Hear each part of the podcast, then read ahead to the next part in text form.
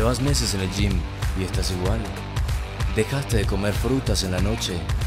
Ya quitaste el arroz y no te funcionó. Tomaste tu agüita tibia con limón y no pasó nada. ya comiste tu cabeza de ajo entera para desintoxicarte. Terminaste tu tarrito de televentas. Deja los mitos de mierda y aprende a comer de verdad con Nutrition Lab. Bienvenidos. Bienvenidos nuevamente a este podcast donde la ciencia y la experiencia conviven con eficiencia. Mi nombre es Alejandra Hernández, yo soy nutricionista y magíster en actividad física y salud y yo seré hoy la voz de la ciencia. Mi nombre es María Manrique, soy fitness coach y productora y soy la voz de la experiencia. Ale, cuéntanos de qué vamos a hablar el día de hoy.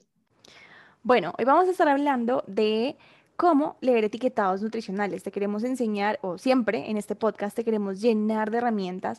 Y hoy, em, aprender a leer etiquetados nutricionales, parte 1, te vamos a enseñar cómo leer los ingredientes dentro de todos esos alimentos que vienen empaquetados y que contienen un rotulado nutricional. Es decir, dónde están los ingredientes y ves dónde dice información nutricional, esos gramos, porcentajes, un montón de cosas. La cultura Em, bueno, yo me atrevo a decir que esto es una palabra muy fuerte, pues como esta cultura de dieta te ha vendido de que, te ha vendido que eh, todo se trata de las calorías, de mirar las calorías y los gramos de carbohidrato, pero no nos estamos preguntando de dónde provienen esos carbohidratos, de dónde provienen esas calorías.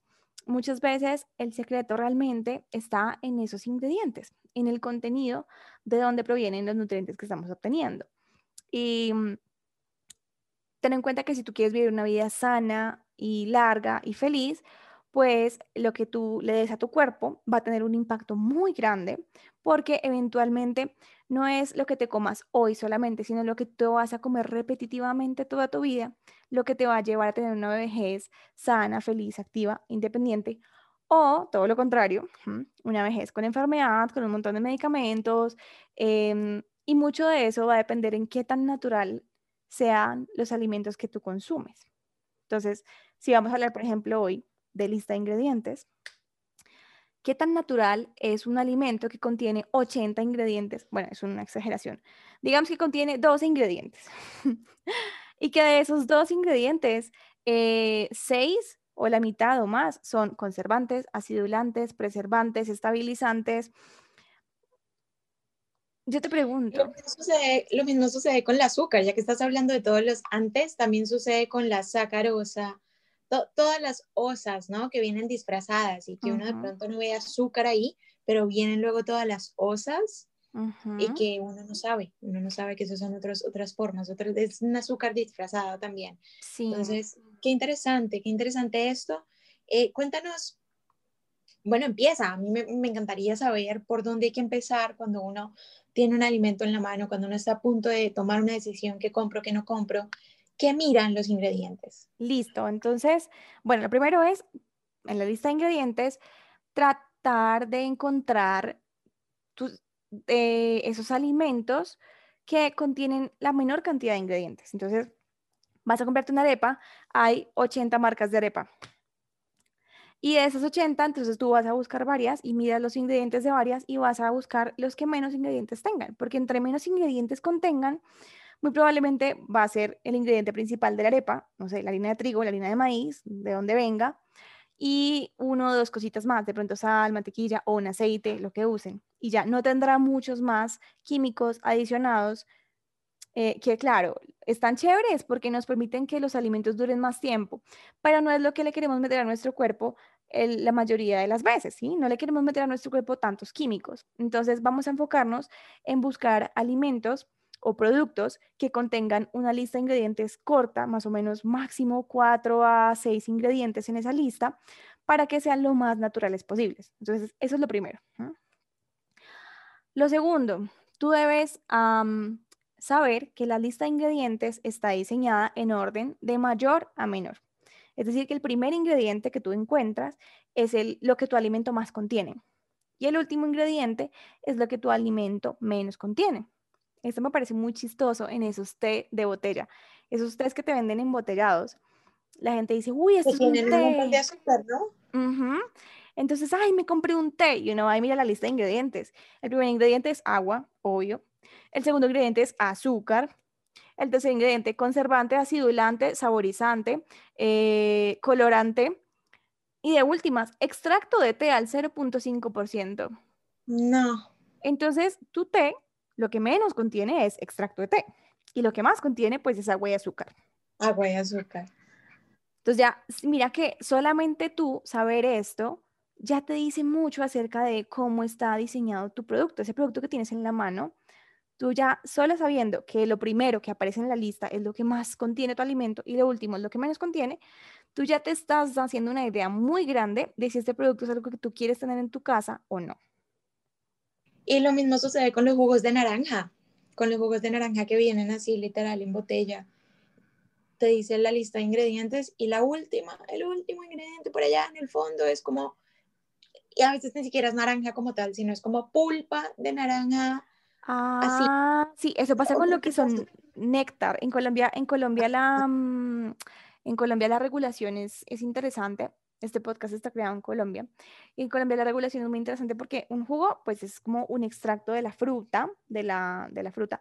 Un néctar que usualmente te lo venden y la gente piensa que está consumiendo jugo, jugo.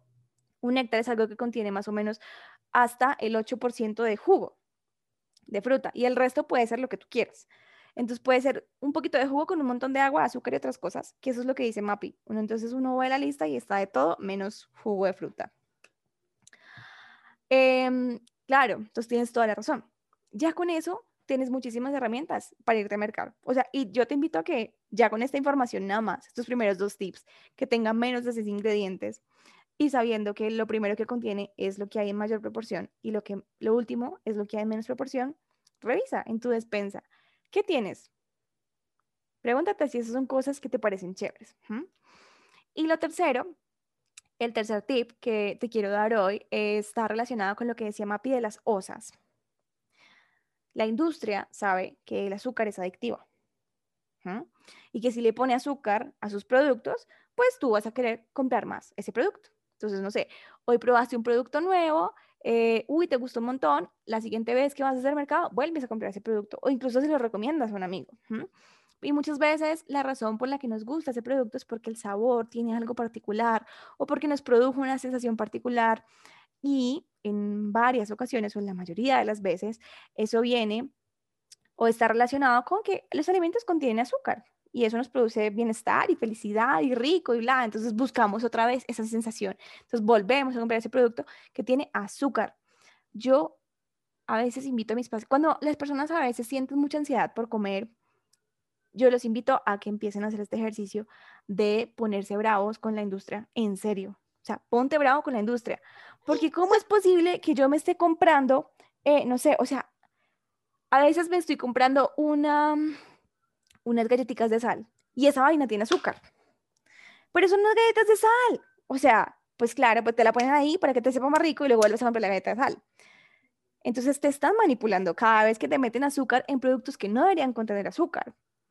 Y pero ¿en qué consiste? En, pero Ale, perdóname la interrupción. ¿En qué consiste este ejercicio? Ok, este ejercicio. las personas que nos están escuchando lo hagan allá. ¿En qué consiste? Bueno, el ejercicio consiste en, primero que todo, conocer los nombres del azúcar, porque el azúcar tiene mil caras o, mil nombres, o sí, yo le llamo como los primos, las caras del azúcar. Entonces, eh, para simplificarte la cuestión, todo lo que termine en osa, o la mayoría de lo que termine en osa, dextrosa, sacarosa, maltosa, lactosa, fructosa, ¿sí? eso es azúcar. Eh, todo lo que sea jugo o concentrado de jugo de, ¿sí?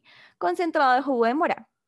Eso es azúcar porque aunque viene de la fruta y la fruta es muy buena y el azúcar de la fruta no te va a matar cuando está contenida en la fruta entera, cuando la sacas de la fruta, le quitas la fibra, ¿sí? que es la que te protege contra enfermedades cardiovasculares, la que te controla el azúcar en sangre, esa fibra ya no está. Y fuera de todo, si concentras ese azúcar del jugo de fruta, por eso se llama concentrado de jugo de fruta, pues lo que haces es que le quitas el agua. Básicamente, ¿con qué te quedaste? Pues con el azúcar. Entonces, eso es otra forma de tener azúcar. De azúcar, claro. Jugo de caña. Jugo de caña es azúcar. ¿Sí? Sirope. Eso es azúcar. Miel también cuenta ahí. Miel, agave, panela. Em, todos estos son nombres frecuentes del azúcar que muchas veces como que no nos damos cuenta o eh, el agave a veces como que lo le damos propiedades mágicas o a la miel también o a la panela porque conservan algunas vitaminas, pero eso no es, quiere decir que dejen de ser azúcar, ¿sí? Y no, no quiere decir que debes igual buscar controlar la cantidad de azúcar que consumes tú al final del día.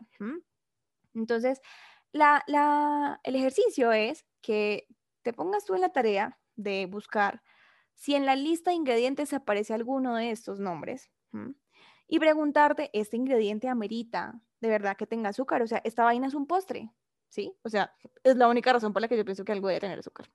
Es un postre. si es un postre, bien, listo, cómetelo. Eh, está bien que te comas el azúcar de vez en cuando. Tampoco el azúcar es la causante de todos los males. Pero el exceso y el hecho de que no lo metan en todas partes es una forma de manipularnos a que compremos más. Y nosotros no estamos ganando nada, aparte de unos 5 segundos de placer, que es lo que dura la sensación de dulce en tu boca. No estás ganando nada, no estás ganando salud, ¿sí? No estás ganando eh, bienestar a largo plazo. No, no. Te está costando un montón porque tú estás como que comprando ese producto muchas veces eh, y la industria se está volviendo rica, o sea, súper adinerada, contenta contigo, porque tú no te estás dando cuenta de cómo te están manipulando. Entonces, la invitación es a ponte bravo con la industria, en serio, o sea, que te dé rabia, como cómo es posible que esta vaina tenga azúcar, es el colmo, ¿sí? Ya luego, después, tú puedes elegir si quieres seguir comprando ese producto, sabiendo, sabiendo, pues que bueno, está bien, tiene azúcar, igual me lo va a comprar, bueno, está bien. Lo puedes hacer, o sea, y es una decisión consciente, pero es diferente es diferente yo comprar un producto conscientemente a comprar un producto sin saber por qué o qué, qué hilos están moviendo detrás. Y a veces, muchas veces es que lo compran sintiéndose culpable. No, es que yo no puedo dejar de comer esto, es que yo no soy capaz. Eh, no eres tú. O sea, es que la industria sabe que hay una cosa ahí debajo, hormonal, eh, química, que te, que te jala. O sea, y somos seres instintos. Entonces... Muchas personas también, digamos, la importancia de saber esto y de saber este tema de los ingredientes del que nos estás hablando es que muchas personas piensan que están comiendo saludable, que están tomando decisiones inteligentes y no, digamos, no adelgazan, no cumplen los objetivos que tienen. Entonces, claro, se frustran, piensan que son ellas, pero resulta es que son las decisiones. O mira, ni siquiera vayámonos a adelgazar. Mapi. Ni siquiera vayámonos a lejos. Vayámonos a una persona que tiene los triglicéridos altos. Luego te vamos a hablar acerca de eso. Y entonces hacen de todo, compran todo lo que sienten que es light, que es saludable, y, no entienden por qué no lo logran eh, controlar, ¿sí? Eh, y pues de una vez estoy adelantando, los triglicéridos se suben por un exceso de carbohidratos, entre los cuales el azúcar es el más frecuente. Para hacerte un ejemplo, en este momento tengo en mi mano una caja de un producto que, eh, de una marca que es usualmente considerada saludable. No voy a decir el nombre, pero es un cereal. Dice granola crunchy fresa. la parte de adelante de la caja a uno lo jalan con anuncios. Buena fuente de fibra. Sin colorantes ni conservantes artificiales, naturalmente libre de colesterol y grasas trans. Bueno, entonces uno dice, wow, super healthy, voy a comprar esto. Entonces, eh, vámonos a la lista de ingredientes, nada más. Ingredientes, dos puntos. Primer ingrediente. Hojuelas de vaina integral. Ok, todo bien. Segundo ingrediente. Azúcar. ¿What? ¿Qué? En un producto saludable, en un producto saludable, el segundo ingrediente es azúcar. Es el segundo ingrediente. El tercer ingrediente es hojuelas de trigo. Pero ya sabemos que contiene más azúcar de lo que contiene hojuelas de trigo. O sea, eso es muy interesante, ¿no te parece? Luego contiene aceite de palma, bla, bla, bla, arroz, harina de malta. Luego, jarabe de glucosa fructosa. O sea, otra segunda fuente de azúcar. Trozos de fresas leofilizadas, preparado en, coma, preparado en polvo a base de sabor de fresa, coma, sabor natural, bla, bla, bla. Siguiente, coma, jarabe de azúcar caramelizado, coma, sabor natural de vainilla. Fin de los ingredientes. O sea, tres jarabes, azúcar, O sea, azúcar descaradamente de segundo azúcar ingrediente. por montones. En Yo- un producto que es saludable, ¿no?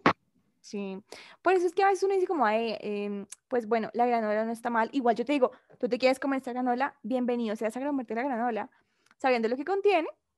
Y entonces tú dices, bueno, ya como sé lo que contiene, entonces ya puedo poner una porción X o Y, ¿sí? Porque al final el producto no es el diablo por sí solo. A mí me gustaría que no hubiera azúcar en general, pero pues eso es yo como nutricionista, pero debemos saber que somos seres sociales y que somos seres de el placer es importante, entonces pues igual si quieres consumir este producto con conciencia de lo que contiene, pues elige la porción adecuada. Exacto, pienso que también ahí está el secreto, ¿no? En las porciones, Sí. porque pues no se trata como de dejar el azúcar para siempre y de decir como no vuelvo a comer azúcar nunca jamás, sino de, ok, soy consciente de lo que tiene, de la cantidad y por tanto, pues elijo una porción indicada, que normalmente lo dice en la misma, en la misma caja, en el mismo producto. Ujú. Eh, cuéntanos, Ale, Otro ejemplo. Te voy a poner otro ejemplo y este es un, un lácteo, un, o sea, un yogurcito. Dice, ingredientes, dos puntos. Leche entera higienizada. O sea, bien. Yo quiero que el primer ingrediente de mi yogur, pues, sea leche. Bien. Segundo ingrediente, suero de leche. Excelente. Tercer ingrediente, azúcar. Cuarto ingrediente, dulce de, otro tipo, dulce de manzana. Y de ahí en adelante, bla, bla, estabilizantes, bla, bla, bla, bla, bla, hasta le pone, le adicionan vitaminas, pero el hecho de que le adicionen vitaminas no significa que eso sea mejor.